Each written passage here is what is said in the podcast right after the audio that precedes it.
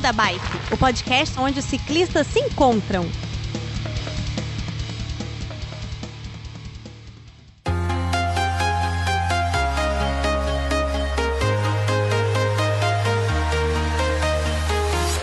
I'm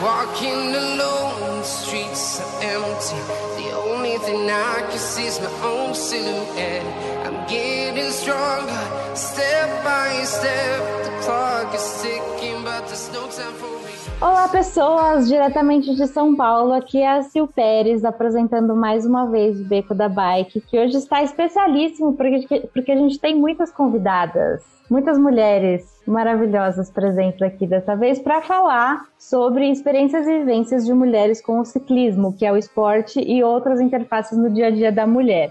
Então, antes da gente explicar o que é esse tema de hoje, deixa eu apresentar as minhas coleguinhas que estão aqui. É, primeiro, Helena Coelho de volta. Bem-vinda, Helena. Oi, obrigada, Sil. Estou também com a Mariana Martins. Olá, Mari. Oi, Sil, obrigada pelo convite. Muito bom estar aqui com vocês. Eu que agradeço por vocês terem topado. e estou também com a Priscila Viola. Olá, Pri. Oi, Sil. Muito obrigada pelo convite. Estou muito feliz de estar aqui. Muito bom. Então, Felipe, roda a vinheta para a gente começar essa conversa. Beco da Bike. Coloque água na sua garrafinha, afivele seu capacete e bora pedalar.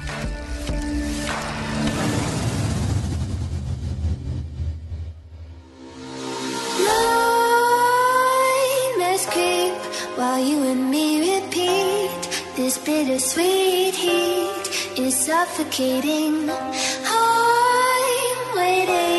and always hesitating.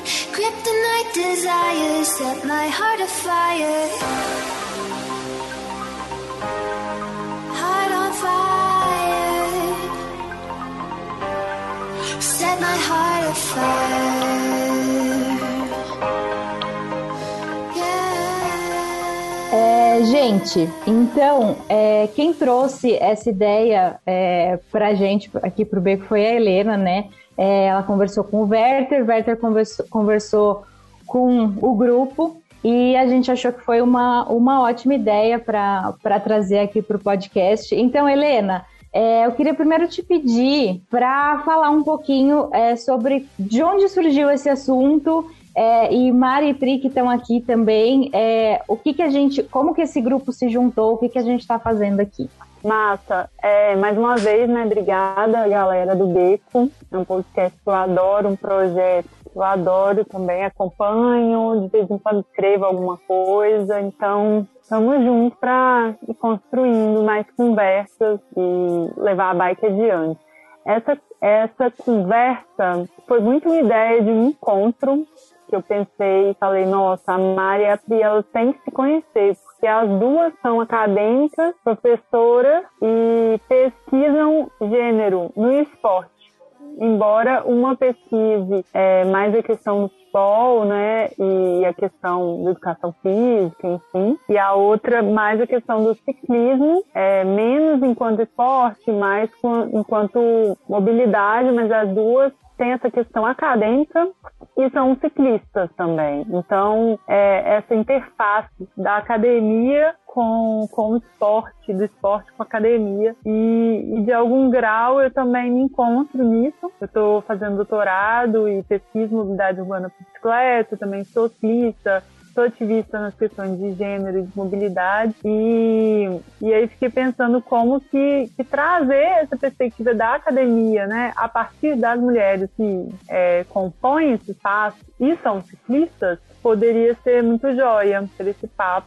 E aí foi um pouco disso, as duas são queridíssimas, muito generosas por estarem aqui a essa hora. A Mari já estaria dormindo, eu sei. É, mas eu tenho certeza que, que vai ser muito massa. E a Pri, pra quem não sabe, né, ela pode falar mais disso, ela tá grávida e, e topou desde o Canadá falar com a gente. Então, assiste aí que vai ser massa. Muito bom. É, Helena, antes da gente, da gente passar para Mari e para Pri, é, fala só um pouquinho pra gente sobre as suas bicicletas. Quais você tem e quais os nomes delas? É, minhas bicicletas, acho que uma tem nome, é, acho que é dobrável, tem nome, é Troia, porque Helena de Troia. é uma dobrável vermelhinha da Between. Comprei ela porque facilita muito, né, a conexão intermodal e para me ajudar com alguns medos e inseguranças de locomover de noite. Então eu poderia sair de dia e ter a tranquilidade de colocar a bicicleta no metrô, no ônibus ou no Uber de noite para voltar e me sentir segura e não ter que necessariamente encarar é, a rua escuro sozinha. E aí, por isso, a dobrável. Eu tenho também uma MTB anos 90 que eu urbanizei ela. Ela hoje é mais próxima de uma bicicleta urbana do que de uma mountain bike.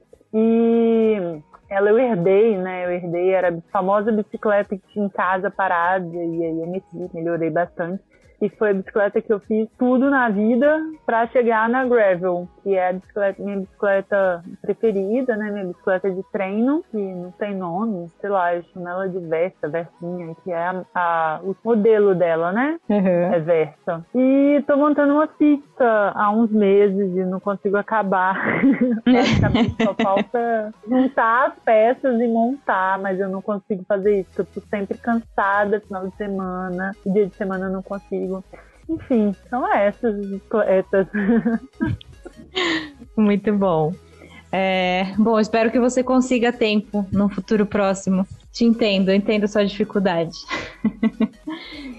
é, mas vamos lá. É, Mari, fala um pouquinho de você pra gente, da sua relação com a bicicleta, quais você tem, quais os nomes. É, eu sou Mariana, né? Eu sou professora da Universidade Federal do Espírito Santo hoje trabalho no curso de educação física. Enfim, antes de chegar no ciclismo, eu passei por uma série de modalidades esportivas, é, enquanto atleta, enquanto professora, barra treinadora e também enquanto pesquisadora. E aí, como que eu cheguei no ciclismo, né? Eu passei alguns anos da minha vida mais envolvida com os esportes coletivos, em especial futsal. E aí, quando eu mudei para Vitória, eu me envolvi com a corrida de rua, e já tinha um passado relacionado à natação, então estava nessa da corrida de rua e da natação, fiz algumas provas de aquatlon, etc. E aí no meio da pandemia, quando começou a pandemia lá em março do ano passado, eu parei de correr na rua e parei de nadar e comecei a surtar dentro de casa. E aí o meu marido tinha uma mountain bike aqui, uma mountain bike da década de 90, uma KHS antiga, assim, que é relíquia de família, que ele não abre mão por nada nesse mundo. E aí, assim, a hora que eu vi que tinha essa mountain bike, que a gente mais usava ela para deslocamento do que qualquer outra coisa, eu comprei um rolo e comecei a pedalar dentro de casa. E aí fiquei Boa. pedalando dentro de casa, tipo, por muitos meses, né? E aí aquela primeira semana que você não consegue nem sentar direito de tanta dor no bumbum, assim, para acostumar com o selim. E aí você começa a curtir e tal. E aí, lá por setembro, eu comecei a pensar que eu queria uma bicicleta para rodar melhor na rua. Né? Eu já tinha voltado a rodar na rua com a mountain bike, mas eu queria uma bicicleta que desenvolvesse um pouco mais de velocidade. E como eu já nadava e corria, eu pensei Bom, eu quero uma bicicleta que é, propicie uma entrada no triatlon no futuro, né? Uhum. Daí, com essa ambição, eu fui atrás de uma bicicleta de estrada. E aí, sem nunca ter usado uma sapatilha na vida, sem nem saber direito o que, que era a geometria de uma bicicleta de estrada, tinha um colega vendendo uma, eu falei, ah, tava num preço razoável, tal, aí eu comprei. E aí comprei uma, uma Soul 3R3. Ela não tem nome, né, é, ainda, e desde, acho que faz uns 7, 8 meses eu tenho investido, né, em aprender a pedalar que nem ciclista nela. E foi engraçado, né? Porque começou com essa ambição de fazer uma transição para o triatlon e eu acho que eu tô mais perto hoje de me chamar de ciclista do que de triatleta, de tanto que foi um amor à primeira vista, assim, com o, com o ciclismo, né? E, e aí, enfim, é, em casa a gente tem essas duas bicicletas hoje, né? Essa de estrada, que é a que eu treino, que eu uso para rodar nos treinos, e essa mountain bike que serve mais para deslocamento mesmo, né? E sei lá, para algumas aventuras aí que às vezes eu me meto que a, a, a bicicleta de estrada não, não funciona. Muito e aí bom. é engraçado porque eu conheci a Helena nessa brincadeira, assim, né? De tô no meio desse- da rua, morrendo de medo, assim, meio perdida no meio dos ciclistas que tô nem aí pra você. E ela foi uma das pessoas que percebeu que eu tava, assim, tipo, meio afobada, desesperada e tal. E olhou pra mim e falou: calma, vai dar certo. Vou com você. E aí, tamo aí junto, né, Helena? Nessas aventuras aí do ciclismo. Agora não mais tão junto, né? Mas estávamos até semana passada aqui em Vitória. Muito bom. Seguimos. É assim. Muito bom ter essas pessoas por perto, né? Nossa, Mesmo que agora não certeza. tão perto. ah, e você, Pri? Fala um pouquinho de você. Bom, é, aqui em casa a gente tem três bicicletas e eu achei muito legal essa pergunta que você fez porque eu achei que eu era esquisita que dava nome para as bicicletas, mas a gente sempre dá nome para as bicicletas. É, dessas três bicicletas, uma bicicleta é do meu marido, o nome da bicicleta é Greta. É, aí eu tenho uma bicicleta é, minha que ela chama Sushi. É uma bicicleta urbana, é, bem bicicleta urbaninha assim mesmo, parecida aquelas bicicletas é, de, da Holanda, assim, sabe? Bem upright, bem, bem é, você, você pedala bem de pezinho, assim, bem confortável, Uhum. banco largo, é, tem espaço para carga e tudo mais. E a gente tem uma outra bicicleta, que é uma bicicleta dobrável e elétrica. É, a gente comprou ela logo no início da pandemia. No ano passado a gente já estava de olho numa bicicleta elétrica. Resolvemos comprar ela, pensando que a gente ia diminuir ainda mais, provavelmente, o nosso uso de transporte público. A gente não tem carro aqui. é, e com, pensando mesmo em fazer deslocamentos bem longos, assim, com a bicicleta elétrica. E de fato, assim, a gente ficou, na verdade, muito tempo sem, sem sair de casa, né? Mas quando a gente voltou a se deslocar, ela foi essencial e principalmente para mim nesse momento é, da minha vida que eu tô grávida, eu já tô no final da gravidez. É, Eu já tô com 35 semanas de gravidez e se não tivesse a bicicleta elétrica, talvez eu já tivesse parado de andar de bicicleta por cansaço mesmo, esforço de joelho, por mais que a gente tenha histórico de atleta, não exatamente, né? Mas é, a, a gente fica cansado, né? Gravidez assim não é exatamente uma coisa fácil para todas as mulheres. Cada mulher tem um tipo de, tipo, cada experimenta de uma maneira a gravidez e eu nesse momento tô bastante inchada, tô bastante desconforto, com bastante desconforto nos joelhos, por exemplo. É por causa do peso extra e se não fosse a bicicleta elétrica, eu talvez não estaria conseguindo usar andar de bicicleta ainda. Mas estou. Andei de bicicleta antes de ontem. Inclusive, fui na médica de bicicleta com a bicicletinha elétrica. É, então, essas são as bicicletas que a gente tem aqui em casa. E a minha relação com a bicicleta é principalmente por mobilidade, mas é, muito por lazer também. É, de, de fazer passeios, assim, de, sei lá, conhecer um parque, alguma coisa assim, mais em meio urbano. Tenho planos de futuro na minha vida experimentar mountain bike, é, muito influenciada pelo meu marido, que é mountain biker, é, e que fica me incentivando. Nesse momento realmente não é possível, é, mas num futuro próximo, quem sabe, eu tenho, tenho vontade de experimentar a mountain bike. Acompanhada do futuro baby. Acompanhada do bebê. Nossa, gente, sério. A gente já tá pensando assim nas cadeirinhas que vai comprar, em qual bicicleta que vai botar cadeirinha e tudo mais, porque é isso aí. Assim que assim que for possível, assim que o inverno passar aqui, porque outra informação importante, é, eu, eu moro no Canadá, então eu não sou uma ciclista de inverno. Eu, a gente vai falar um pouquinho mais para frente de algumas peculiar- peculiaridades em relação ao inverno e a ciclismo e esporte aqui no Canadá, né? É, e toda a questão de gênero, claro. Mas é isso. é, eu, não, eu não me aventuro ainda não no inverno. Então, assim que o inverno passar, já dê talvez para colocar uma cadeirinha aí para nossa filhinha já começar a andar de bicicleta com a gente. Muito bom. Ai, e aí divertido, tem uma né? peculiaridade, né, Pri? Que é assim que o bebê senta, ele já pode andar de cadeirinha, né? É, sim, aqui, aqui eles, eles falam que assim que o bebê já consegue ficar sentadinho sozinho, né? É, aí depende de cada bebê, você já pode comprar uma cadeirinha para colocar na bicicleta, geralmente na frente. É, e aí, bebezinhos maiores, acho que a partir de um ano, já pode colocar na parte de trás. E tem modelos e milhões de modelos aqui. É assim, é, pai e mãe com criança na bicicleta ou puxando um, um reboquezinho com criança. É muito normal aqui, muito tranquilo, terça-feira. Ai, que bom. É, e, e, a criança vai adorar, né? Mas bem, é, gente, então eu queria que vocês falassem um pouquinho sobre essa questão de como é ser mulher no esporte, né? Tanto com relação às pesquisas de vocês, como às vivências mesmo, né? O que, que vocês podem trazer pra gente sobre isso? Olha, é, eu venho pesquisando essa temática de gênero relacionada ao esporte, né? Sobretudo que se refere à participação das meninas e das mulheres no esporte, né? E assim, acho que a primeira coisa que chama atenção é que quando a gente olha dados epidemiológicos, né, de participação em atividade física e esporte, em geral é unânime o resultado dessas pesquisas em diversos países, os levantamentos globais, etc., de que as mulheres são menos ativas que os homens, né, do ponto de vista da prática de atividade física, esporte, etc. E além delas serem menos ativas, né, o que chama muita atenção é que quando elas são perguntadas, né, por que elas não praticam esporte, em geral elas falam que não praticam esporte porque não têm prazer, né, não tem uma valoração positiva com a prática de esporte. Né? E aí a gente fica se perguntando, né, por que quando a gente olha para essa média global, né, enfim, para essas tendências globais, porque as mulheres têm uma valoração menos positiva com a prática esportiva. Né? E aí a gente se remete a várias coisas que a gente passa na nossa infância, adolescência, vida adulta, né, que vão afastando a gente do esporte.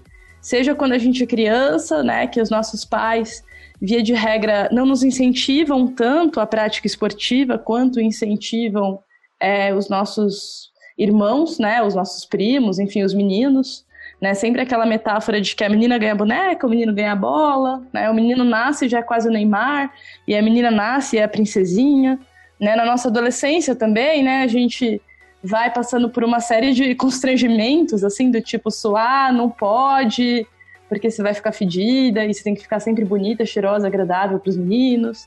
Ou, né, atividade esportiva é violenta, pode te machucar, né? Você não tem o corpo apropriado para isso, né? Daí vale lembrar que em vários lugares do mundo, né, no meio do século XX, diversos esportes foram proibidos para as mulheres, sob essa justificativa de que a natureza feminina era incompatível com a prática desses esportes, né? Enfim, né? São é um século de, de barreira, de discriminação e de interdição, né? Que vai construindo um cenário de vigilância dos nossos corpos, de destinar o espaço privado para eles, né, manter eles controlados e, e torná-los inaptos, né? Porque aí vai, vai se criando né, uma crença né, de que uh, o esporte é uma atividade vinculada ao universo simbólico do masculino. Né?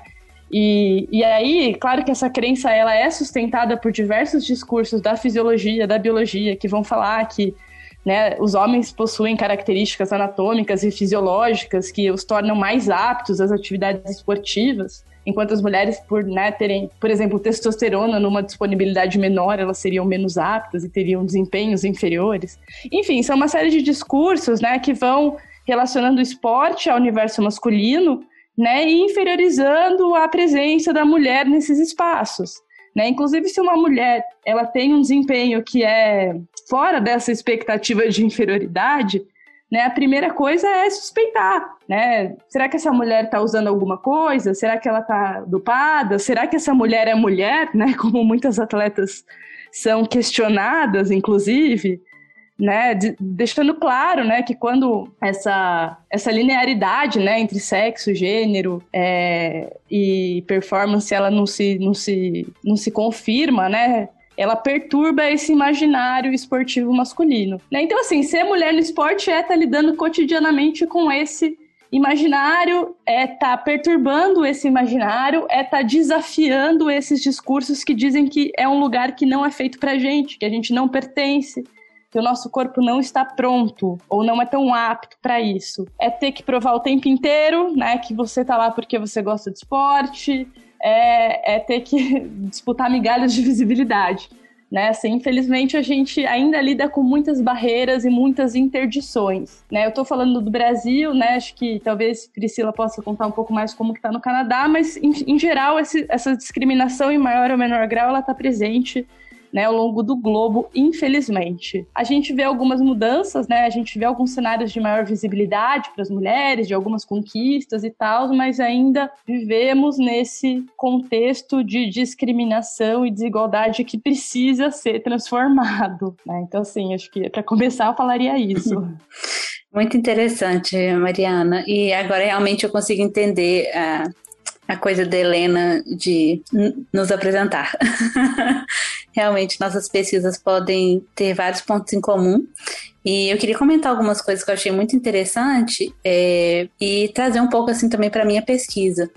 É, eu vim para o Canadá é, a partir de um de um, uma vontade de entender mesmo é, depois do mestrado, é, por que existem tanto, tão poucas mulheres ciclistas em Belo Horizonte. Eu sou de Belo Horizonte, é, nascida em Belo Horizonte, comecei a andar de bicicleta em Belo Horizonte e fiz estudo mobilidade urbana há muitos anos e fiz o mestrado é, nessa parte também, da mobilidade urbana por bicicleta. E na minha pesquisa eu acabei descobrindo, descobrindo assim, entre aspas, né, me deparando com esse com um fato muito importante que fica para uma, um outro, uma, outra, uma outra oportunidade, a história da minha pesquisa do mestrado, mas é, e de que as mulheres realmente não não andam de bicicleta em Belo Horizonte, é muito difícil, né? É, de você encontrar ciclistas andando na rua, mulheres ciclistas andando na rua em Belo Horizonte. E aí apareceu essa oportunidade de eu fazer um doutorado e eu vim com essa proposta de tentar entender quais são as diferenças de contexto urbano e de práticas também de ciclismo, né? É, é claro que acabo, eu acabo focando um pouco mais na mobilidade, mas eu também é, estudo outras práticas de ciclismo é, relacionadas a lazer e também relacionadas à prática esportiva entre mulheres. E acabei é, caindo nessa questão de fazer uma pesquisa comparativa entre a experiência das mulheres ciclistas em Montreal e a experiência das mulheres ciclistas de Belo Horizonte. E muito interessante que você falou é, vários pontos aí, né, que acabaram aparecendo na minha pesquisa já.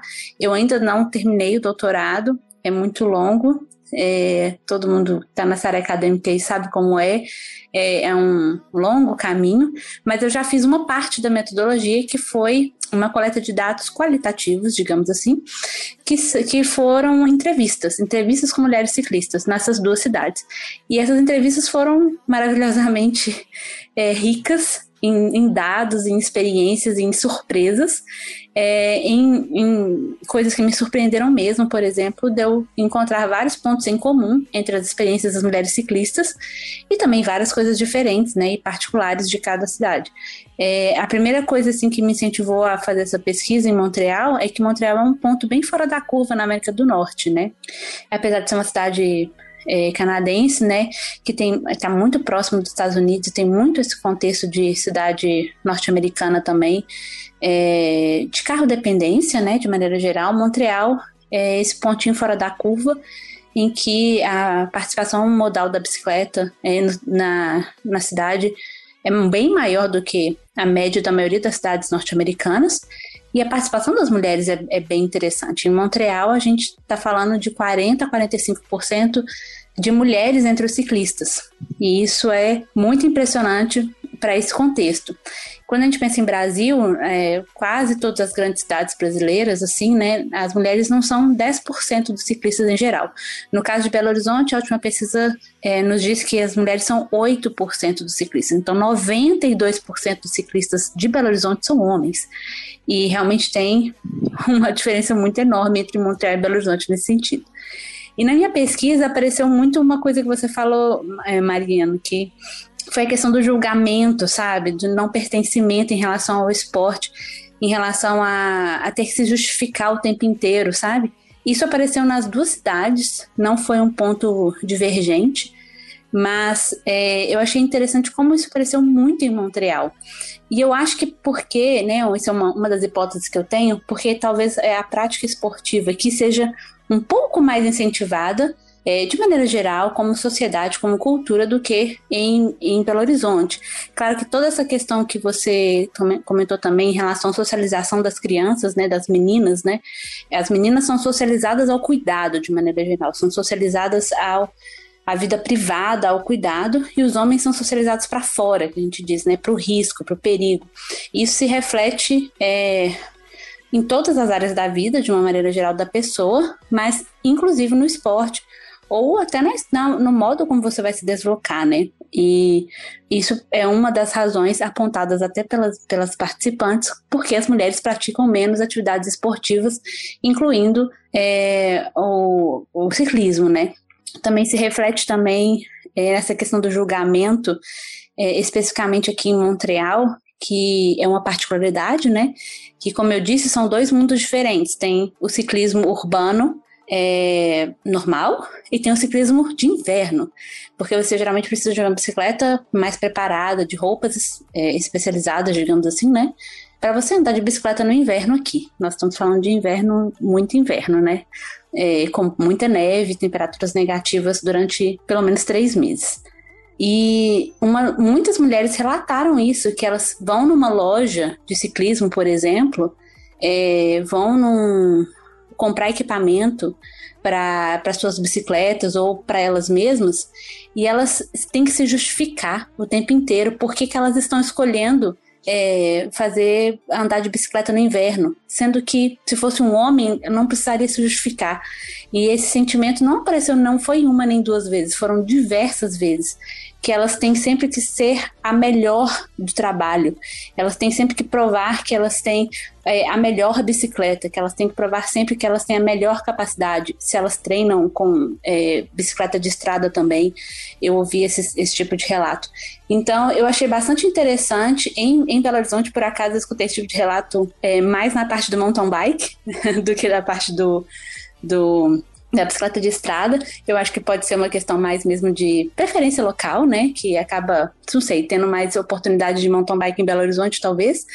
Mas é isso mesmo que você explicou, assim, é totalmente refletido, infelizmente. A gente pensa que aqui estaríamos muito mais evoluídos, assim, sim, em alguns aspectos, claro, mas você vê que a, a vida das mulheres ainda é tocada nesses aspectos tão é, singulares de, de ter que se justificar, de até liberdade de escolha mesmo, é, de um esporte, de uma prática esportiva, ou de como se deslocar mesmo, é, mesmo aqui no Canadá, nesse país que se diz né, desenvolvido né, e tudo mais.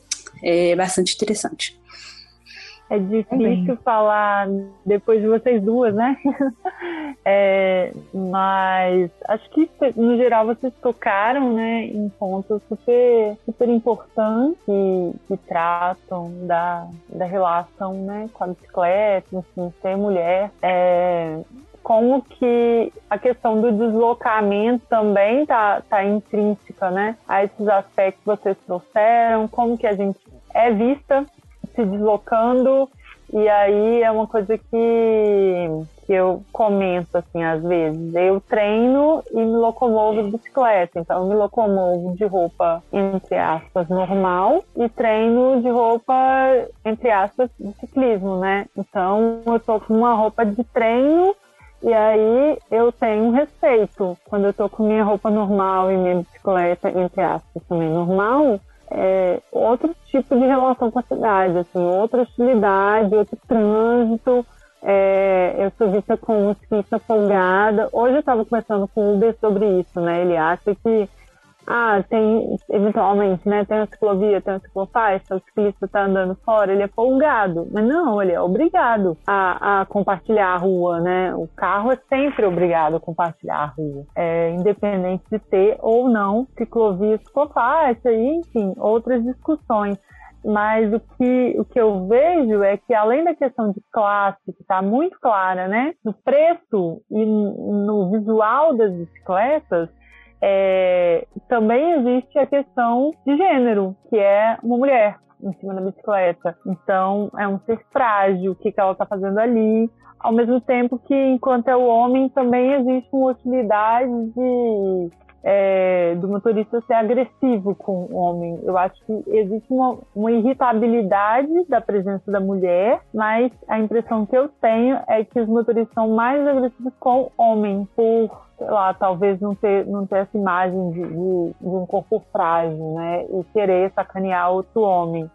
Mas a gente é, sofre assédio o tempo inteiro, né? E, e independente estar tá treinando, se locomovendo, passeando, isso é muito recorrente na vida da mulher. E acho que, que é isso. Às vezes a gente pode tentar avançar um pouquinho, né? Nessa, nessa questão da, da perspectiva de gênero que a Pri e a Mari trabalham é, a partir de perspectivas diferentes, assim, falar um pouco sobre essas perspectivas. É, pois é, como, como eu falei rapidamente, né? Eu trabalho com mobilidade urbana é, há muitos anos, mas é, especificamente na questão, a questão de gênero, ela entrou assim na minha vida no doutorado.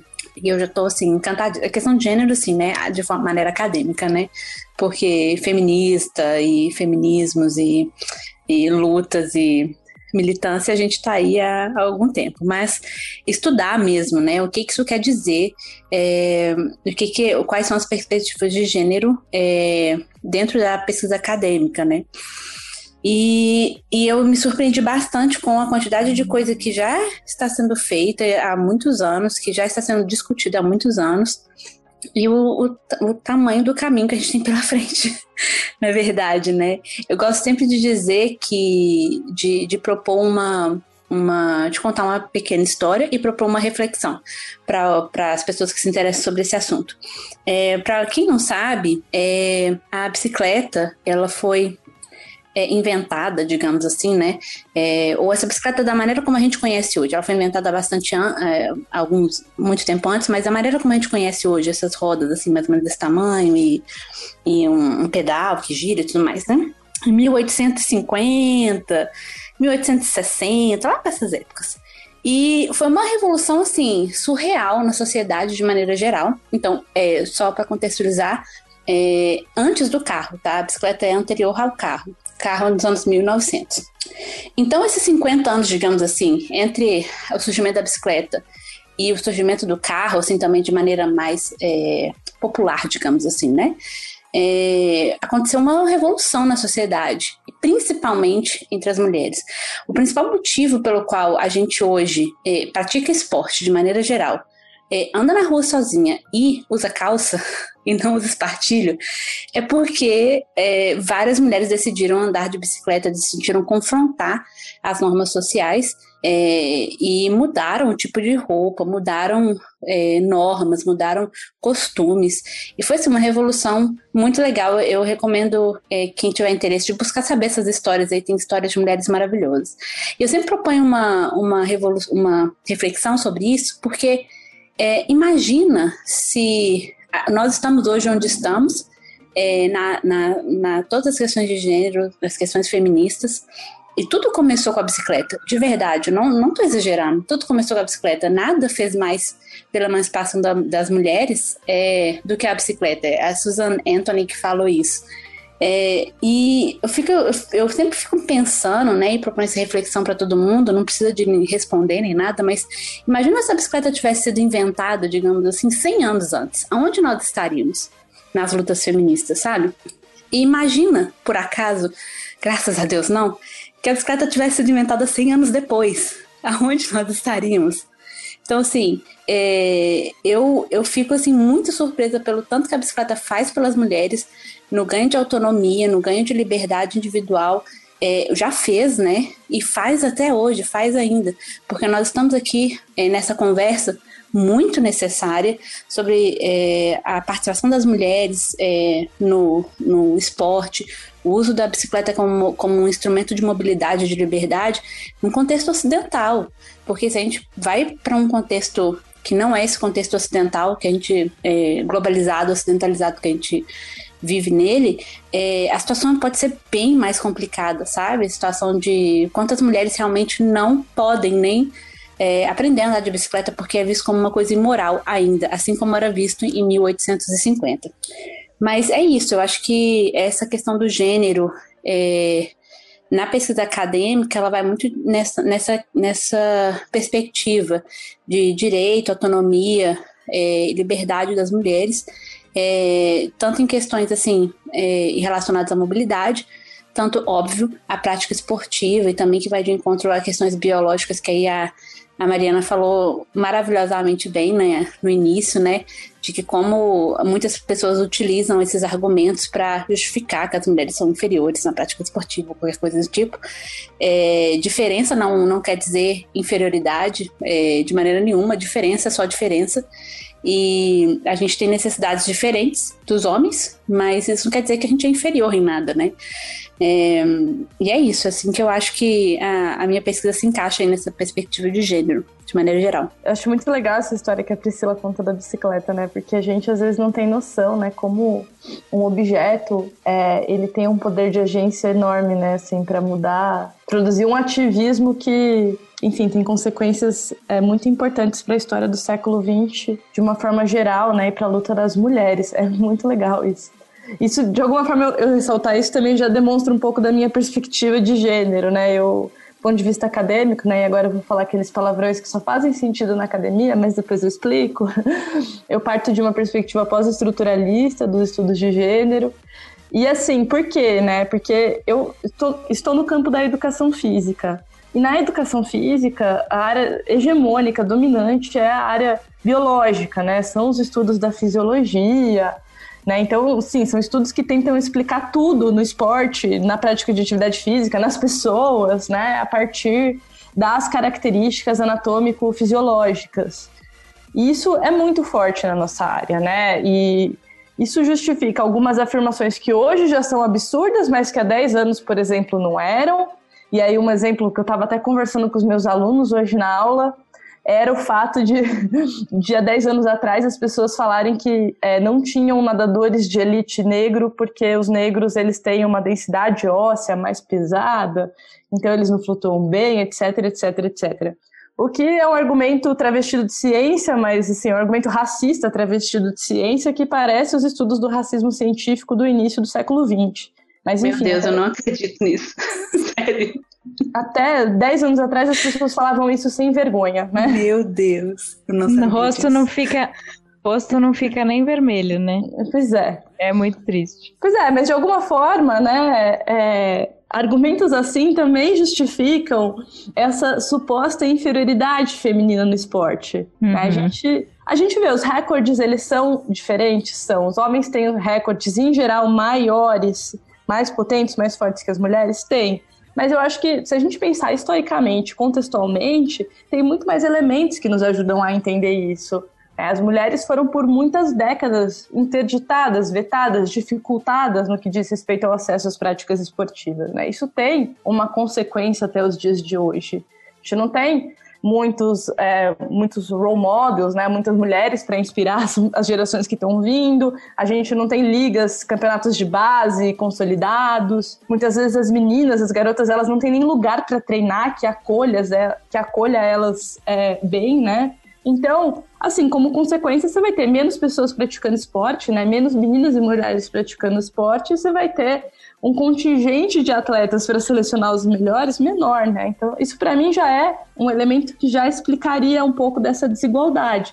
Desigualdade que, inclusive, tende a diminuir, né? Tem diminuído e tende a diminuir, né? E aí a fisiologia tenta, para não dar o braço a torcer, né? Tentar comprovar aquilo que ela consegue, ela tenta encontrar respostas, né, justificativas. E até, até uns anos atrás, a principal justificativa era a testosterona, né? Até hoje, de alguma forma, é a única que se sustenta, né? Uma ideia de que a testosterona ela seria responsável, né, por ajudar a propiciar uma maior maior desenvolvimento muscular, né? Esse desenvolvimento muscular ajudaria a explicar a performance esportiva. Mas assim, isso também é super controverso, porque os estudos hoje eles não conseguem comprovar que a testosterona é, tem uma correlação direta com o desempenho, né?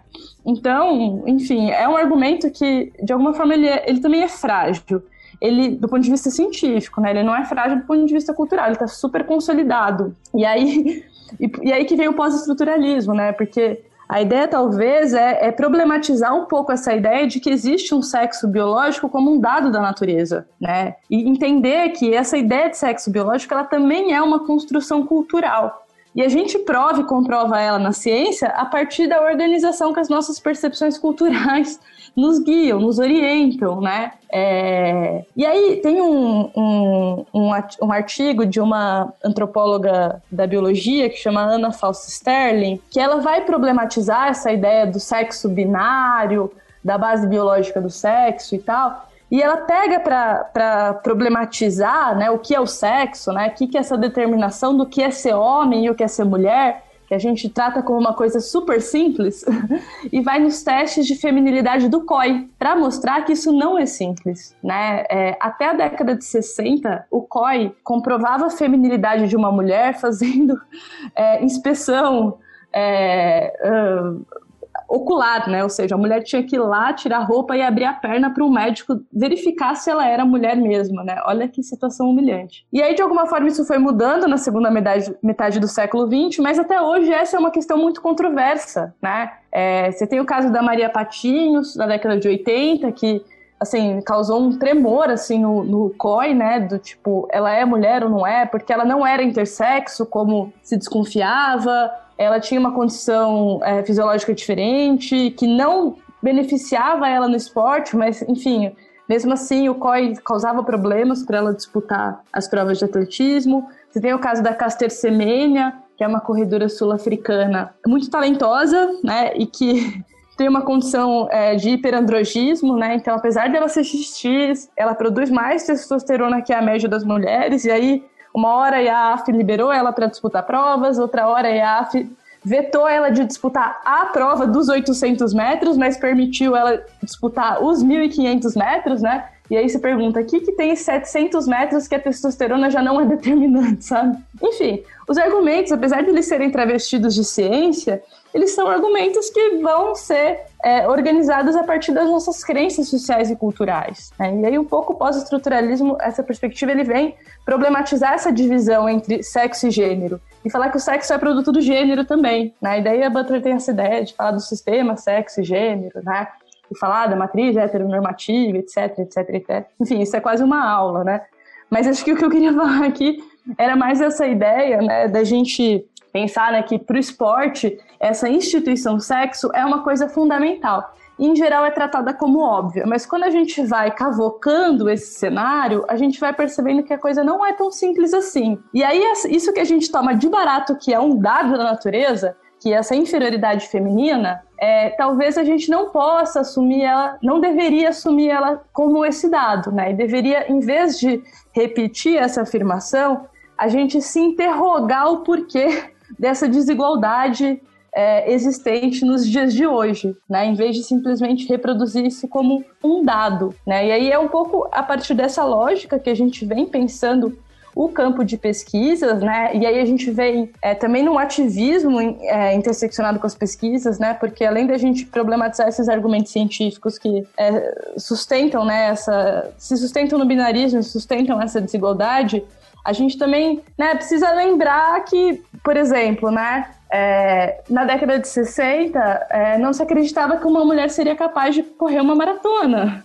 Hoje em dia já tem outras maratonistas mulheres que têm tempos melhores do que os homens, né? E eu fico me perguntando, a gente vê, tipo, o Giro da Itália feminino que tem 10 dias em contraposição ao masculino que tem mais de 20, né? Por que será que isso acontece, né? Será que tem alguma desigualdade biológica ou será que é essa crença cultural mesmo que vai sempre designando um lugar inferior, sempre interrogando, questionando, suspeitando do desempenho das mulheres, né? E isso vai ter consequências, né? Porque se eu já de cara dou de barato que essa mulher ela é inferior, ela tem uma capacidade menor, eu desafio ela menos, eu proporciono que ela vá menos do que ela pode também. Eu, sobre, eu subestimo o potencial dela, né? E aí eu acho que isso tem um efeito devastador para inclusive esse desenvolvimento do desempenho das próprias mulheres. É, e ou será que é medo, né? Fico pensando muito isso. É, o medo da fragilidade masculina, né? É, que a gente não fala sobre ela. E isso que você falou, Mari, lógico que eu não tenho a mesma propriedade é, em termos acadêmicos, minha vida é mais militância é, em cicloativismo, em gênero, mas eu sempre penso, né, num vídeo que a gente já conversou várias vezes sobre ele, e eu já mandei para Pri também, se eu não mandei para Sil, eu vou mandar, porque Por favor. inspira muito a pensar sobre essas questões que você trouxe muito bem, que é o da Fabiola Silva, que é uma patinadora e, e ela, no vídeo, bem curtinho, ela fala: enquanto eles só treinavam, eu treinava sob olhares atrevidos. Enquanto eles só treinavam, eu treinava e tinha né, que esperar todos esses espaços do assédio, de, de não ter liberdade, liberdade completa, né? De usar a roupa que quiser, ou de estar do jeito que quiser, a todo tempo se provando, né? Provando que você é melhor no esporte, é, tendo esse, esse desgaste psicológico, enquanto eles só treinavam.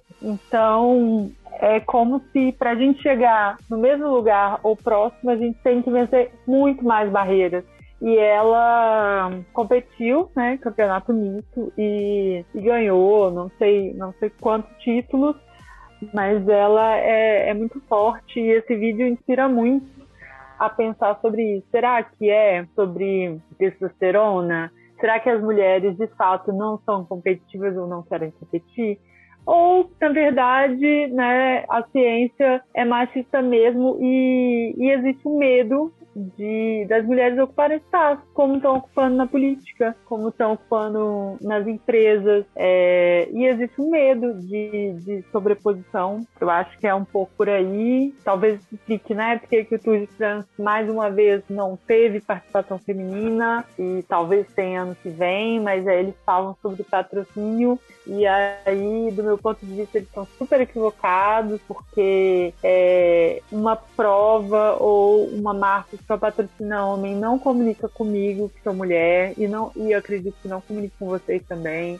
Eu não tô afim de, de comprar, ou eu não me identifico mais, sabe? Eu quero que essa marca venda para mim. Então, espero que, que capital também perceba isso. Eu acho que essa questão da fragilidade masculina é, é boa parte do mal do mundo, assim, porque atrapalha demais e não atrapalha só as mulheres, sabe? Os caras não percebem que atrapalha eles também, que faz tudo ser muito mais difícil para todo mundo, assim.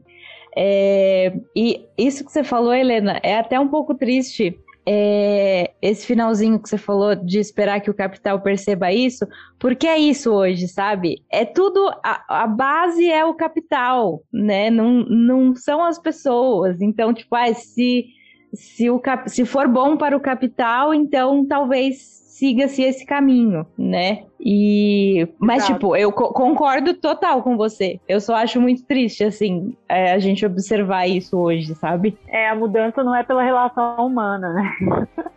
Exato. É pelo que vende. É, É, exato. é, é triste. Infelizmente, infelizmente, é, você tem toda a razão. E a- apenas assim, um exemplo simples, né? De que talvez realmente quando o capital perceber que é, eles estão perdendo um mercado, né? Estão perdendo dinheiro, digamos assim, a gente possa a- avançar um pouco mais nesse tipo, nesse tipo de mudanças, é exatamente isso, né?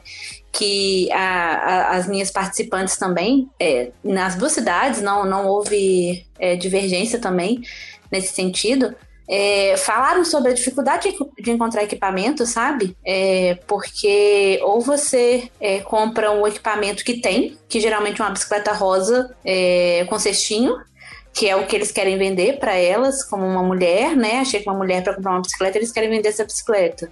Porque não entendem que a mulher pode ser performante, que a mulher pode ser atleta. E elas chegam procurando uma, uma bicicleta de estrada, uma mountain bike, e não, mas olha essa bicicleta aqui é para você. Ou seja, também em toda a relação que eu, que eu comentei brevemente sobre equipamento, né? Até seja equipamento de inverno, seja, equipamento, eu quero um capacete, eu quero é, um, uma roupa, né? De, de, de atleta, de, de, de ciclismo, de bicicleta de estrada. E aí não tem. Tem tipo um modelo feminino e 25 modelos masculinos. E aí elas reclamam, por que, que eu, eu não posso escolher?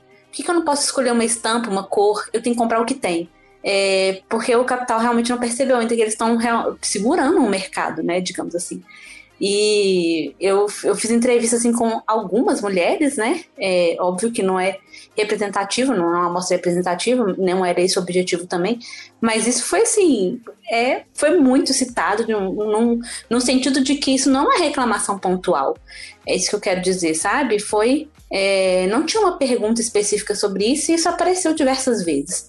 Então é bem interessante mesmo isso que. É, é de fato esse que você falou, Helena o capital não percebeu ainda que eles estão perdendo dinheiro, porque se investir, se patrocinar, sabe, se é, criar esse nicho de mercado, esse nicho está aí esperando, né? E isso vai, de maneira indireta também, contribuir para maior participação, pode, poderá contribuir para maior participação feminina, né? Tem toda a questão do modelo também, né, que a Mariana falou também, que falta modelos, né? As crianças não, as meninas, né, elas não seguem vendo Neymares na televisão é, um parênteses assim, bem pequeno, né? Óbvio que a Marta é muito melhor que o Neymar, mas ninguém tá nem aí, ninguém lembra do nome da Marta, isso é um absurdo, né? Mas é, são raras as Martas, que são mulheres exemplos no esporte para meninas. É, então, assim, é, essa falta de modelo também é apontada, assim, de maneira geral, né, na, na literatura e também, né, experiências é, é, das mulheres ciclistas como, como uma questão que pode impedir uma mulher entrar em qualquer tipo de esporte, inclusive no ciclismo, seja no mountain bike, seja é, no, na bicicleta de estrada, seja até no ciclismo urbano. Você não vê mulheres andando de bicicleta, você não se sente pertencente àquele grupo. Né? Toda essa questão da falta de pertencimento também que, que eu comentei anteriormente. Uma coisa, tudo, tudo ligado.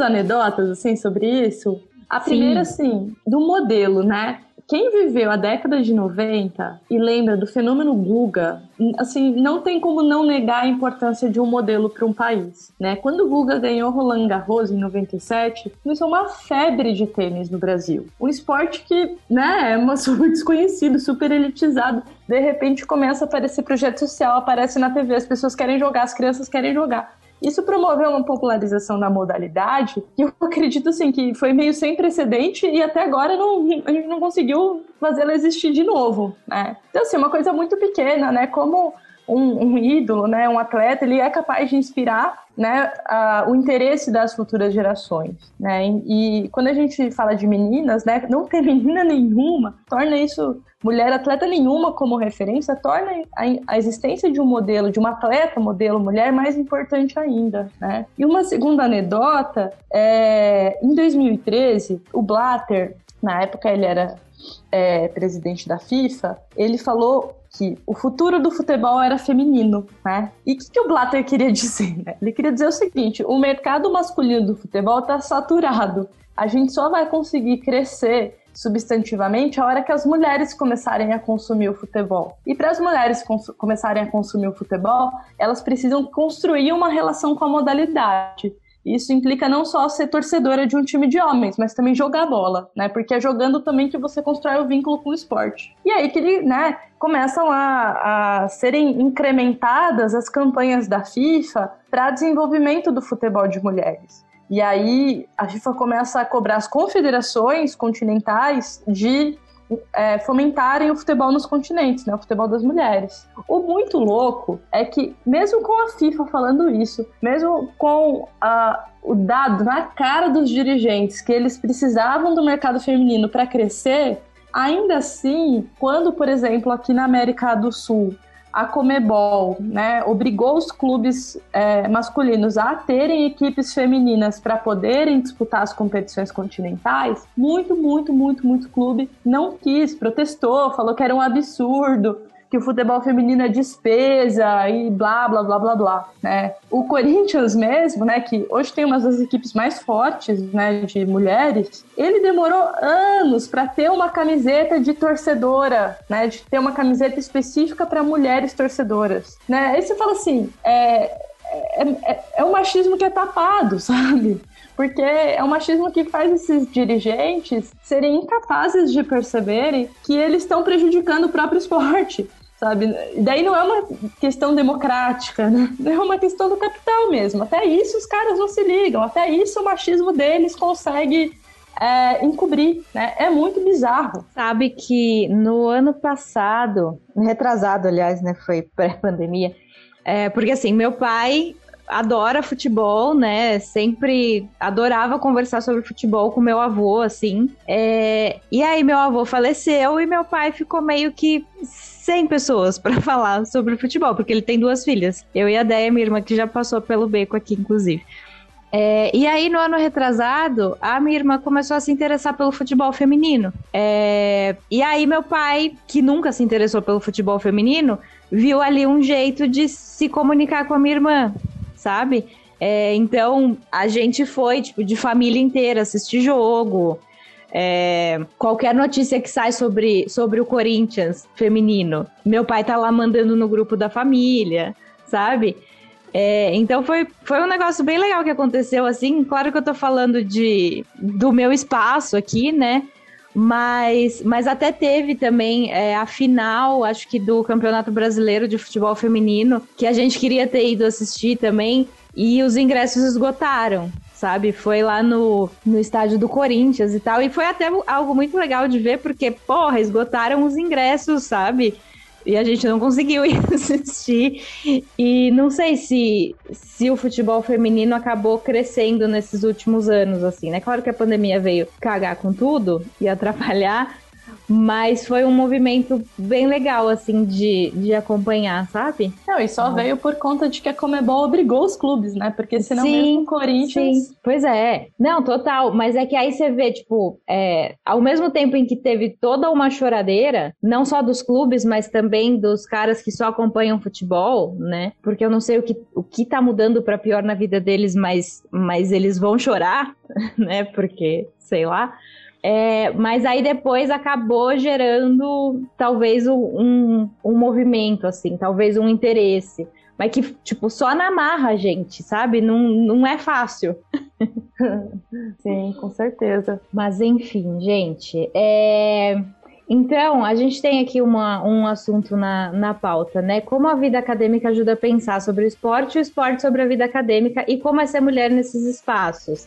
É, isso é importante também, que a gente tem o Beco sai pelo Portal Deviante também, né? Que tem o SciCast como um dos podcasts que fala muito da, de academia, né? Não, não com relação a esporte, às vezes também com relação a esporte, mas com relação a pessoas que, que trabalham na academia, fazem pesquisa e tal. E a gente já vê por lá muitos comentários sobre é, a diferença da mulher nesse espaço acadêmico também. Então, se vocês puderem comentar um pouquinho sobre isso também. É, eu acho que o mundo acadêmico, né, além da ciência ser um universo masculino, como é o esporte, né, e aí é um universo masculino porque é feito por homens, para homens, e porque as pesquisas também, elas, me parece que elas têm um viés de gênero mesmo que implícito, né? Como, por exemplo, essas pesquisas da fisiologia que eu estava falando antes. Mas eu acho que também tem um outro elemento que eu acho que faz o mundo acadêmico, às vezes, para mim, parecer muito com o mundo esportivo, que também é um ambiente muito competitivo, né? E aí, ambientes competitivos, às vezes, podem, é, podem acho que podem despertar para a gente dois extremos, né? Um extremo é o extremo de entrar na competição de cabeça e nunca olhar para trás, né? e, enfim, é, entrar no, na selva e, e ser um leão dentro da selva ou por outro lado um ambiente competitivo pode né é, você fazer você perceber também que você é, precisa das outras pessoas né e que as outras pessoas precisam de você né. Eu acho que no esporte a gente aprende muito isso né. Acho que mesmo nos esportes individuais isso acontece né. Apesar da gente o desempenho ser uma característica individual uh, a gente vai treinar junto, a gente vai desenvolver melhor ao longo de uma temporada se a gente tiver uma equipe, se a gente tiver um pertencimento coletivo, se a gente tiver solidariedade com o coleguinha e o coleguinha também tiver empatia com a gente, né? E aí eu acho que o esporte ensina, me ensinou muito disso na vida, né? A, a ir para o extremo da solidariedade e não para o extremo da supercompetição, porque o extremo da supercompetição ele é solitário, ele é isolado, ele é, é cruel, né? E o da solidariedade eu penso que é um caminho de pensar o, o, esse espaço como um espaço também propenso à transformação, propenso à construção de relações mais humanas. Né? Então eu tento trazer isso para o ambiente acadêmico, assim, de uma forma mais geral. De uma forma mais pensando nessa questão de gênero, é, eu penso que a gente também, enquanto mulher, precisa se unir na academia, assim, gente, assim como a gente, enquanto mulher, precisa se unir no esporte para garantir espaço, para garantir reconhecimento e para garantir visibilidade, né? Eu sempre, é, quando eu estou dando aula na pós, né, a primeira pergunta que eu faço para os alunos é quantas mulheres estão nas referências bibliográficas dos projetos deles ou delas, né? E normalmente são pouquíssimas, às vezes nenhuma. Né? Eu sempre me interrogo com relação aos meus programas, quantas mulheres eu coloco como referência nos meus programas de disciplina, né? E, e pasmem, acontece às vezes de não ter nenhuma, né? E aí eu preciso repensar, né, a minha vida, inclusive, porque eu construí um programa que eu não sou capaz de, eu não penso direto numa mulher, né? E isso acontece nas mesas de congresso, isso acontece nos artigos científicos, isso acontece nos editais de pesquisa, né? Então, é, eu acho que quando a gente vai percebendo esses vieses né, e essa desigualdade, a gente percebe ainda mais a importância de se unir, a importância de reconhecer o trabalho da colega, de dar visibilidade, né, admirar outras mulheres né, e impulsionar outras mulheres. E tentando construir relações mais humanas nesses ambientes. Né? Eu, eu veria mais ou menos né, essas relações por esses lados. Uhum. É, Nesse ponto específico de vida acadêmica, eu posso dizer que, pela minha experiência, de fato, o Canadá está um pouquinho mais avançado do que o Brasil nas relações de gênero e a vida acadêmica.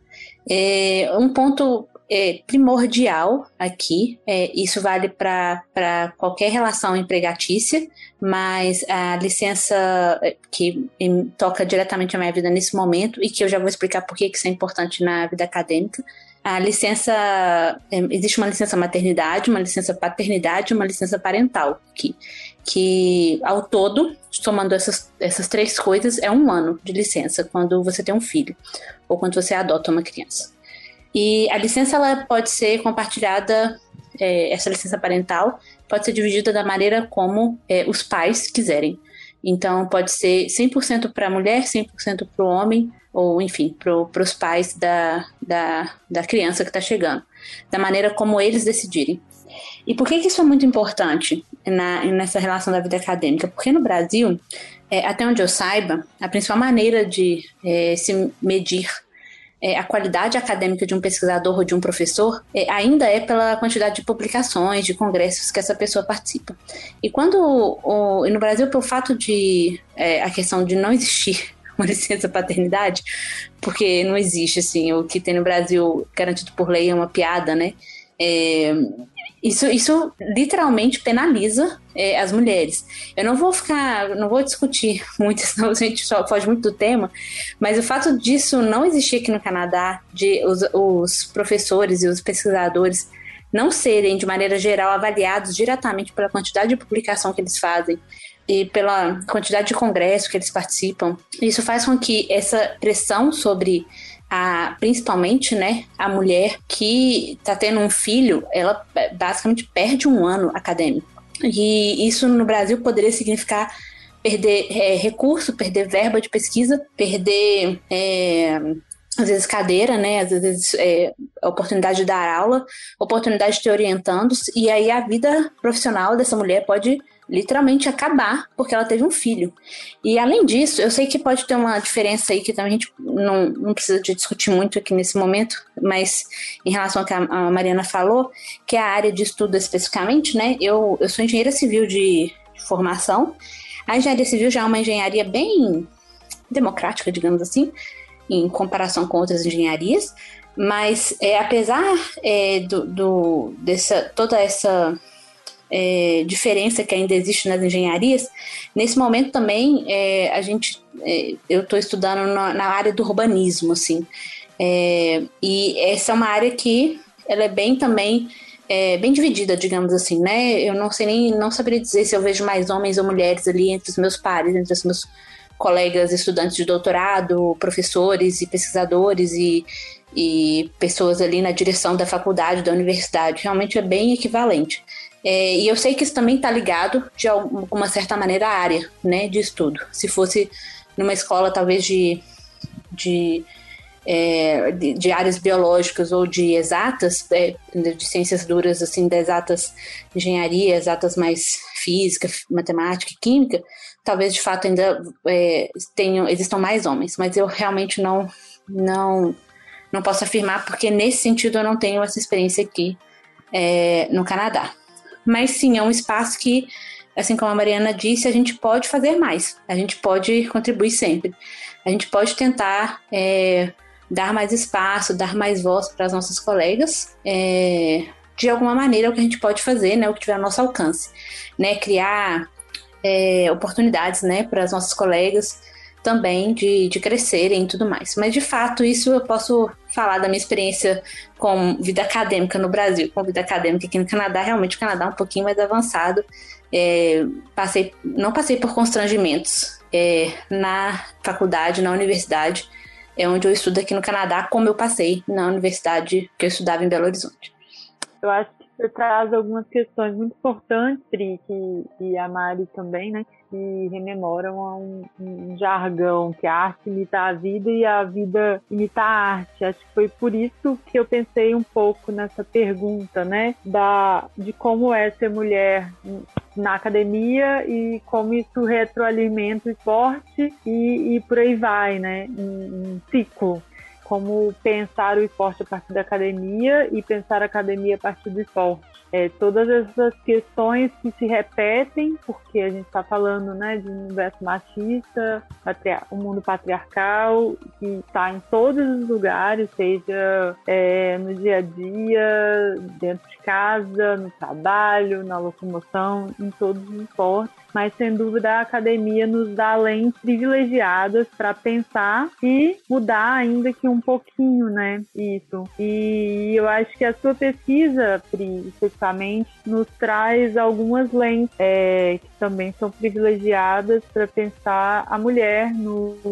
na bicicleta. Eu consegui ver os resultados prévios e a partir de algumas questões que você falou sobre licença paternidade, falou, ah, não vou me estender, né? Porque senão a gente vai entrar numa conversa mais longa e tal. Mas na verdade, olha que interessante, né? Isso eu vi sua pesquisa, vi os resultados, né? E, e fiquei pensando sobre algumas hipóteses prévias, mas algumas coisas para mim ficaram muito claras como que no Canadá muitas mulheres casadas usam bicicleta. Se a gente compara com Belo Horizonte, são pouquíssimas. É como que muitas mulheres empregadas usam bicicleta no Canadá. Em Belo Horizonte são pouquíssimas. É, esses dados acho que se associam muito com a questão do direito da mulher, incluído, né, ou não, além de todas as garantias de um país que tem um, os direitos sociais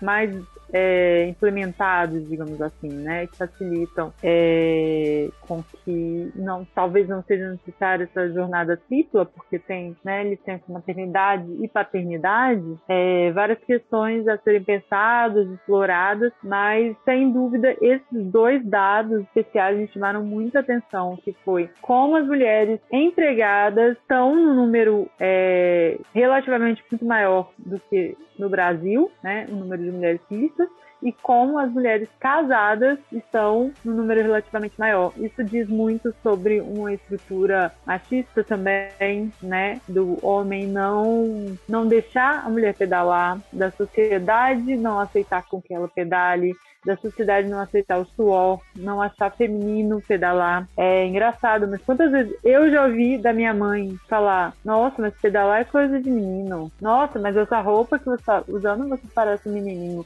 E ela fala assim, brincando com muita recorrência, eu falo, mãe, a gente tá no século XXI, pelo amor de Deus.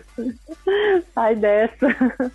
Porque assim, ao fim e ao cabo, é mais uma reprodução do que ela mesma nega, uhum. sabe? E, e, não é para ir. Mas isso só mostra toda a estrutura. E eu acho que essa pesquisa ela traz esses dados que, que podem ser explorados, né? Por outra área. A Mari também ela tem uma formação nas ciências sociais, se eu tiver enganado, corri. Sim, educação física e ciências sociais. É, e eu acho que, que é um campo que explora, explora essas, essas minúcias, né? E sua pesquisa diz muita coisa, Pri, e muita coisa sobre, sobre direitos, sobre desigualdades a serem pensadas, exploradas, muito, muito potente. E esse lugar da academia, com certeza, é, nos permite refletir sobre isso, né? Que massa que estamos aqui. Muito bom. É, bom, gente, vamos já começar a nos encaminharmos para o final. É, vamos falar um pouquinho então dos desafios e medos. Isso é legal a Helena ter colocado essa, essa questão na pauta, porque como está cada uma em um lugar, né? Acho que vai dar para a gente fazer várias comparações e observar várias diferenças, enfim. O é, que, que vocês acham é, das particularidades, assim, em relação ao ciclismo? É só uma questão, Sil, que é, é desafios e medos, barra, vamos falar de coragem, né? Uhum. Que é uma coisa de, de virar a chavinha. Então, a intenção não é ficar, ficar repetindo todos os medos, que eu acho que isso só só desencoraja. Então, Sim. É, talvez partir de experiências de, de superação individual, pensando né, é, nas particularidades locais e nas vivências, é, e, e, tratar o medo muito mais como um desafio a ser, a ser superado ou a ser pensado com cautela, né, a ser uma precaução e menos como uma barreira de te impedir de sair de casa. Total. E aí, bora? eu, eu acho legal, assim, que quando a gente vê as pesquisas de gênero no esporte, aparecem algumas características é, das, das meninas e das mulheres no esporte, né? É, algumas características como uma baixa é, percepção de autoeficácia, né? Então elas se acham um pouco competentes, digamos assim uma insegurança com relação às habilidades, né? Então elas sempre duvidam que elas, elas costumam duvidar se vão conseguir. E aí uma das consequências é que elas se arriscam um pouco, né? E aí é, tem uma pesquisa muito legal que foi desenvolvida lá em Campinas, na, na educação física escolar, que mostrava isso, né? Mesmo quando as meninas elas eram confrontadas com uma prática que elas tinham alguma experiência, alguma vivência, por exemplo, com as ginásticas, quando a professora apresentava uma atividade que elas não, não tinham experiência nenhuma, que seria um desafio para elas, que seria algo diferente e potencialmente na ginástica artística algo, abre aspas, perigoso, né, que envolvia algum risco corporal e tal, elas tendiam a, a, a, a se intimidar, né, e a não se arriscar.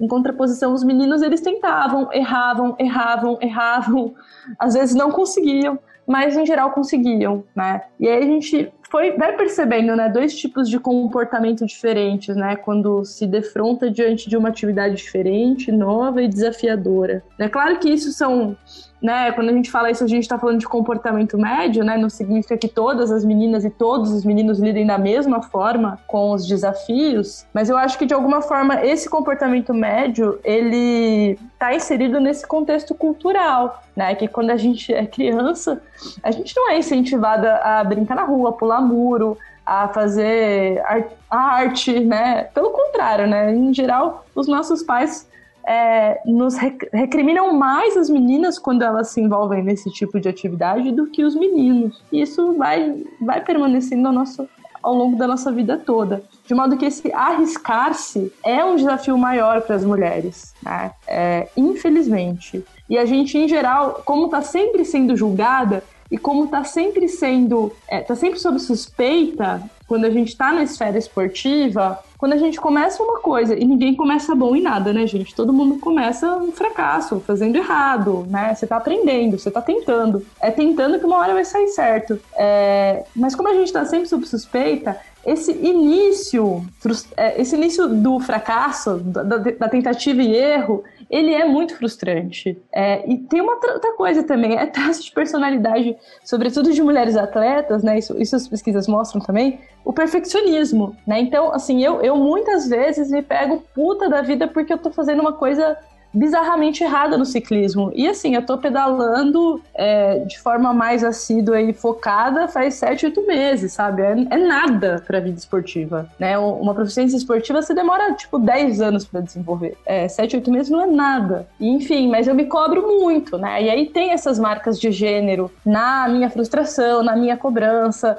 na forma como eu vou lidar com o julgamento alheio, a forma como o julgamento alheio acontece, a gente percebe ele acontecendo, né? Eu me lembro um dia que eu tava eu tava num grupo de pedal tal, e assim, um, um, rapaz foi me elogiar, né? E ele falou assim: Olha, você tá muito bem.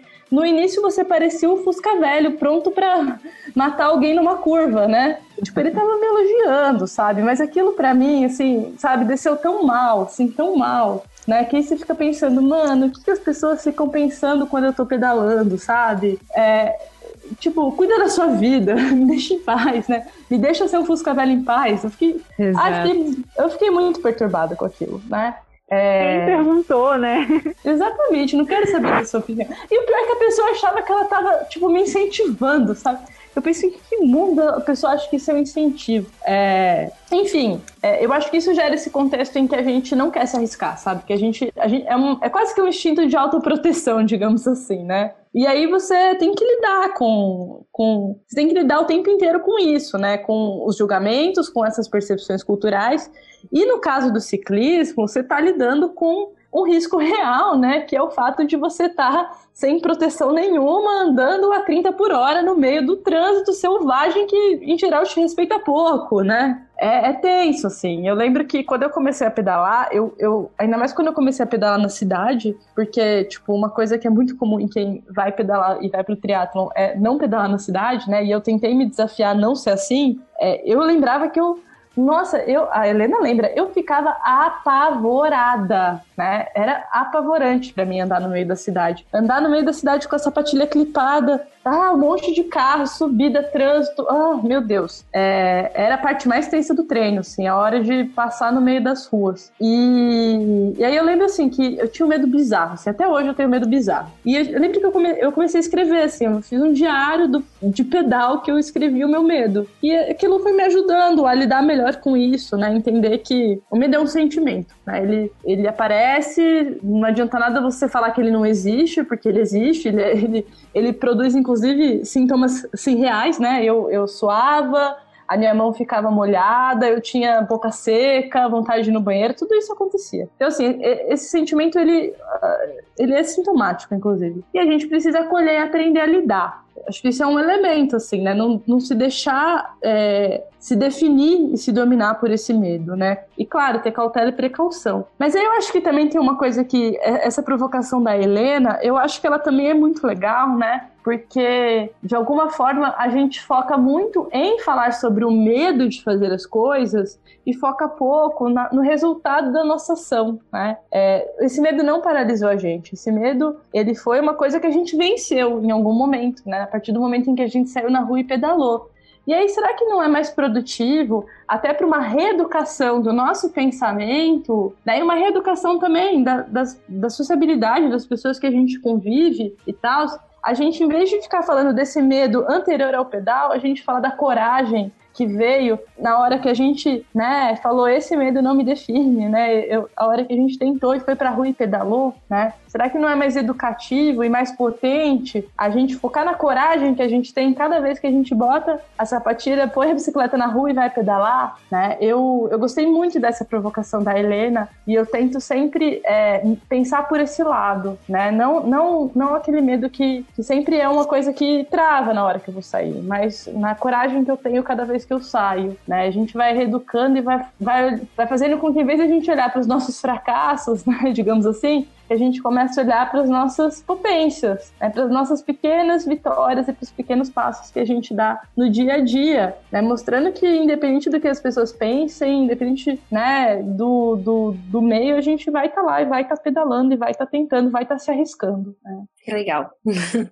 é, eu vou responder essa última pergunta é, em, em, duas partes. A primeira parte, eu vou falar um pouco das evidências que eu já coletei é, na, na, na, minha pesquisa em relação a isso. E a segunda parte, eu vou falar de evidências anedóticas, que tem a ver com a minha experiência. É, bom, em relação à minha pesquisa, eu posso dizer assim que essa parte das entrevistas com as mulheres, de longe, a, bom, a metodologia de análise, né, é a, a categoria, maior categoria, ou seja, é, os temas, é, o conjunto de temas mais citados é disparadamente é, o medo. Aí eu, eu, tenho um pacote bem grande de, de relação do medo com a prática do ciclismo, seja, como eu disse antes, né, ciclismo urbano ou, ou passeios, lazer, cicloturismo também, que eu nem falei anteriormente, mas também tem toda uma questão de cicloturismo e prática esportiva. É, seja medo de acidente com, com trânsito, medo de ter a bicicleta roubada, medo de assédio, medo de é, risco percebido, tem várias questões que envolvem o medo. Então, é, sim, não dá para negar que o medo está presente é, constantemente é, na, entre as mulheres que são ciclistas. Vários tipos de medo é, nas, duas, nas duas cidades. E apesar de haver algumas diferenças, mas que também aí eu vou deixar para vocês é, para uma outra oportunidade, quando eu finalmente terminar a pesquisa, desenvolver um pouco mais sobre isso. É, mas sim, e a, a Mariana já explicou assim muito bem, eu não preciso de falar muito mais. Está completamente relacionado à, à forma, é, essa, essa percepção de risco né, que as mulheres têm é diferente dos homens é, e que é socializado, né? Não é absolutamente nada que pode ser explicado biologicamente, é 100% social que as mulheres são socializadas para o cuidado, como eu disse anteriormente, e cuidado delas mesmas e dos outros, não necessariamente apenas cuidado dos outros, mas delas próprias, né? Então, essa coisa de tentar, de se arriscar, de fazer algo radical, assim, entre aspas, as mulheres são muito menos propensas a isso.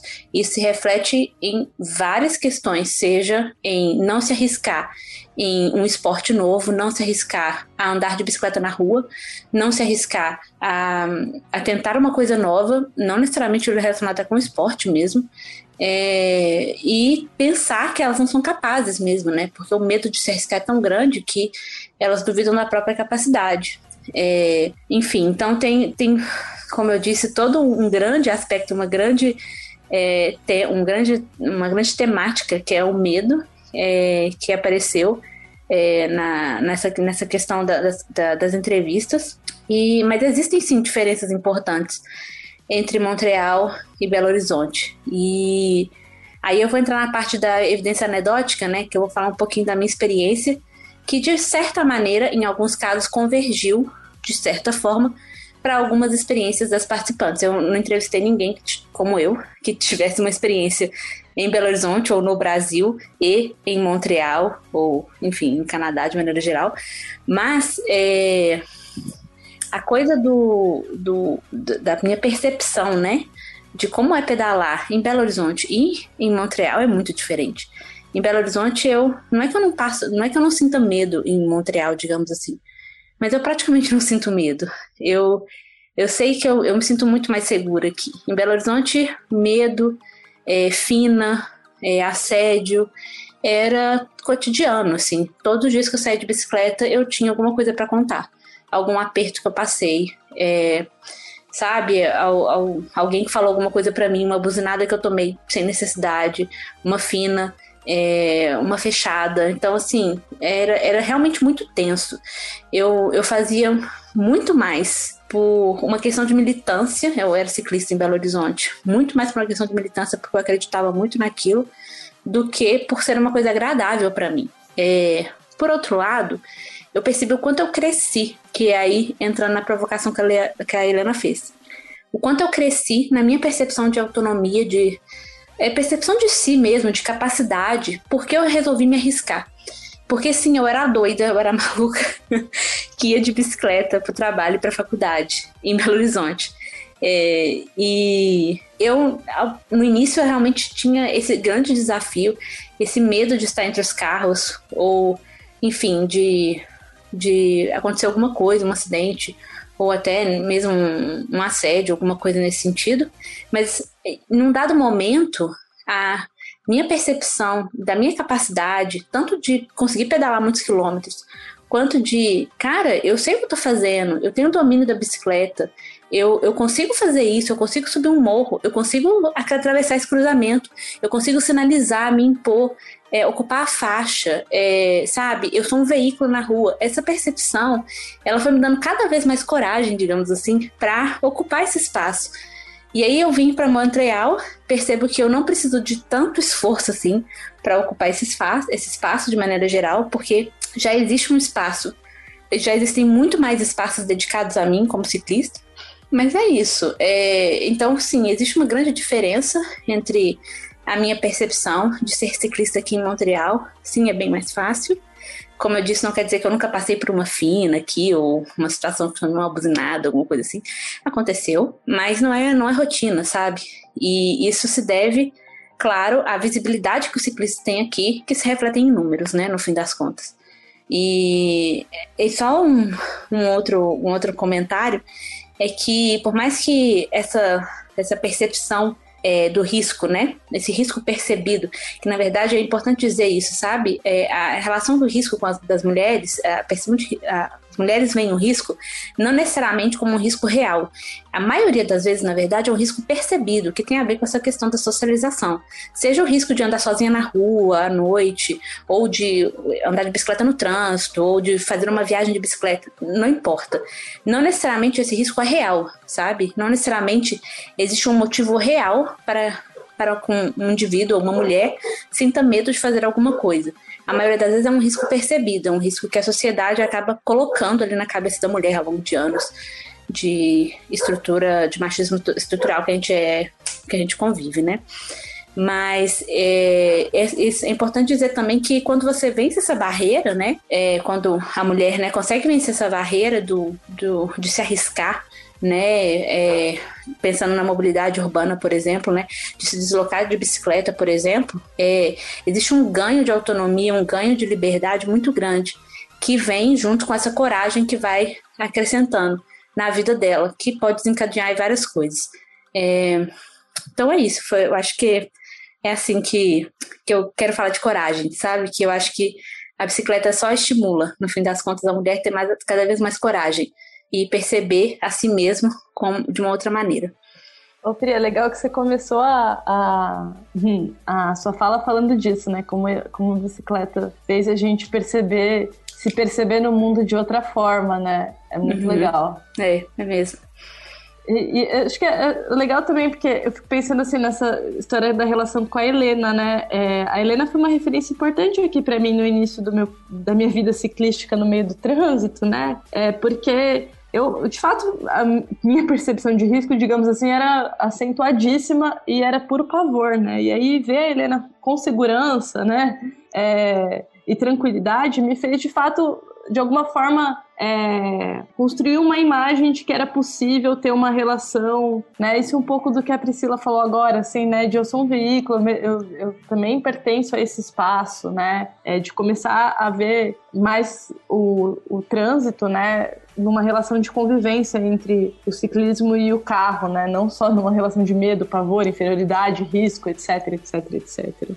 E aí é coisa, né, de como que uma mulher inspira outras mulheres e dá segurança. Que um pelote sobre a lógica masculina não, nunca tem essa percepção, assim, nunca. É, é assustador como que a, a reprodução, né, machismo do patriarcado está exatamente em todos os espaços e, enfim, a gente poderia falar para sempre disso, mas o episódio está gigante. É, eu só queria comentar que, ao passo que a Pri fala que Montreal é muito melhor que BH, BH em relação a Vitória é Montreal.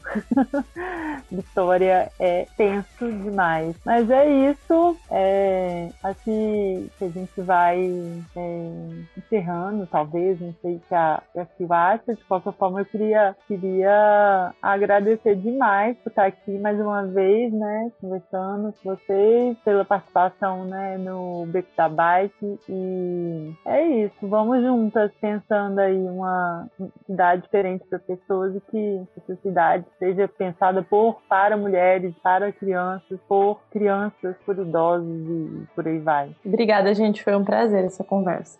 Nossa, eu amei muito participar. Maravilhoso. Aprendi demais, demais. Puxa vida. Obrigada pelo convite. Obrigada por vocês terem participado e obrigada, Helena, por ter feito toda, toda a organização desse episódio. Adorei, adorei tudo que vocês falaram, assim, acho que é um assunto muito, são assuntos muito importantes, sabe? É, eu sei que a gente tem ouvintes, assim, que são incríveis também e sempre é, topam esse tipo de discussão, sabe? A gente tem um retorno muito bacana deles também. Então, obrigada mesmo por vocês terem participado, obrigada por esse episódio que vai ficar incrível. É, e espero que a gente possa se reunir de novo mais para frente em outros, outros episódios para conversar mais sobre o ciclismo, que vocês, vocês todas têm muito a acrescentar aqui pra gente. Então, obrigada, gente. Obrigada, vai ser um prazer. obrigada, gente. Foi um prazer enorme. Valeu. um beijo, gente.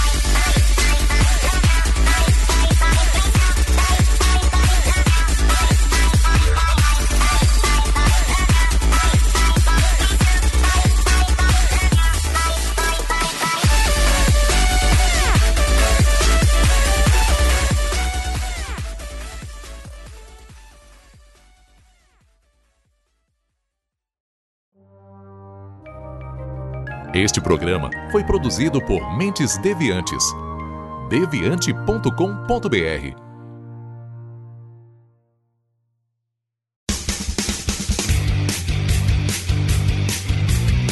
Cortes, edição de podcast.